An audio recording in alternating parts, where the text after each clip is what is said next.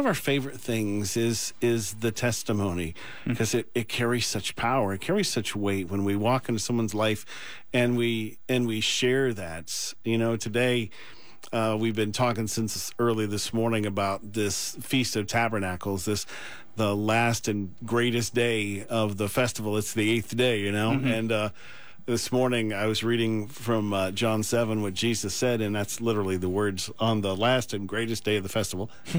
Jesus stood and said in a loud voice, Let anyone who's thirsty come to me and drink. Whoever believes in me, as scripture has said. So he throws back, you know, in history and says, Rivers of living water will flow from within them.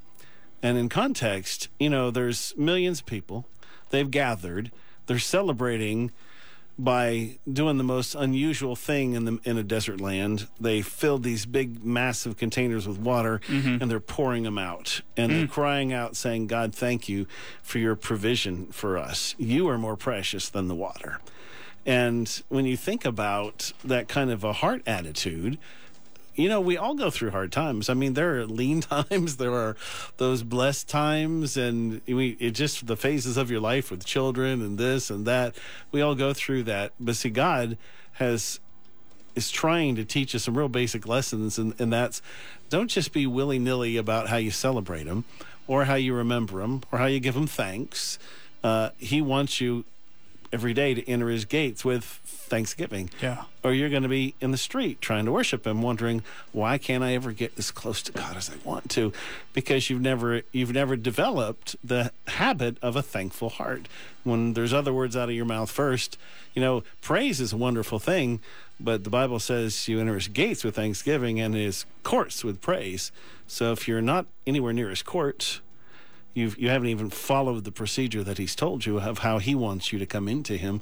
Because when you thank, when you have a thankful heart, it it forces something in you. Uh, you know, it's amazing how an ungrateful heart hoards things. I yeah, I think for most of us, at some at least some of us at our age, I won't put you on this battle, but you know, our parents went through the depression, mm. and if you've known anyone, maybe grandparents or someone that went through those depression times, they they have a really hard time departing parting with anything, even you know. It has absolutely no value, Yeah. but they can't let it go because they came through a time in their life when everything was so lean, it became so precious. And God wants us to develop. That's this Feast of Tabernacles is about developing a perspective of, of Him being the precious thing.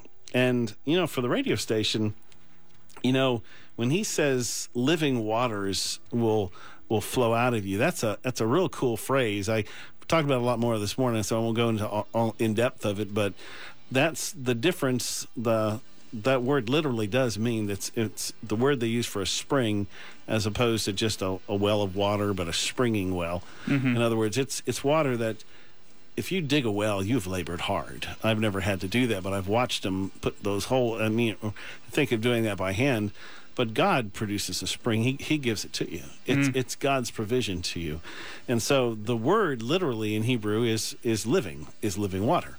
That translate that most of the time it's not translated as spring. It's living. So mm. all the words for living tends to talk about this kind of water. And so he's saying that this is what's going to come from you, that even in a dry desert land, you have a resource in me, that mm. this, this thing is going to come out of you, right? So when I was um, thinking about this particular time, this Victory Partner Days, we've been, for the last few weeks, Pastor Don and I and others, we've been sitting and just talking, and we've been talking about moving forward, just thinking, where are we going to? And, and the more I prayed, we were joking this morning because uh, last year, when uh, was it last year or this year? It was this year when we sat at that table talking about uh, gathering clothes, and he said, "I really think we should go for a million, a million meals." And I'm thinking, what?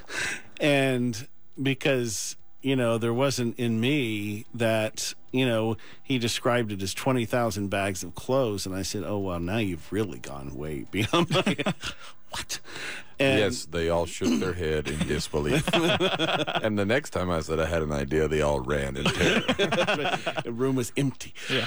and because it was such a you know, sometimes some things are just way beyond our faith level, right? Mm-hmm. And just like, you know, the shoes certainly expanded our faith level. We were asking for 25,000, which I thought we'd never get. We got 148,000.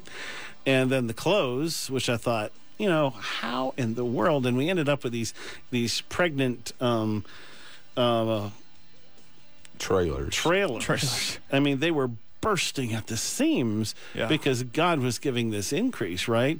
And so for the last few weeks I've been asking God, you know, as we're going forward, what is it what is it you want my heart on? What is it that's that should be burning?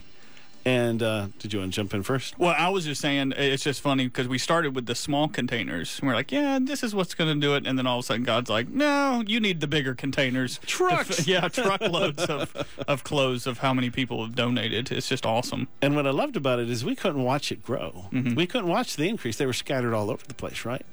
And so he began to say, you know, I've I've helped you feed stump, I feed feed um, a million stomachs, empty stomachs. We put a million meals in those, and 140,000 pounds of clothes have gone to West Africa, South uh, South America, Central America, and, and these these things are just beyond. But he began to burn my heart. He said, "You need to begin to ask for a million souls." And I thought, "No, that's a big number." but you know, as I began to, as I began to just pray over it and say, "Okay, I just want to hear your heart," you, and the the reality is, is when we do something here, we don't actually do that thing, right? You do we uh, we we lay out and, and say, here is the heart of God right now. And when we started to look at this year, this Hebrew year five seven seven seven, that one, that's all about souls. It's all about God coming and saying, I am here and I'm about to proclaim something and I'm about to bring change onto the earth.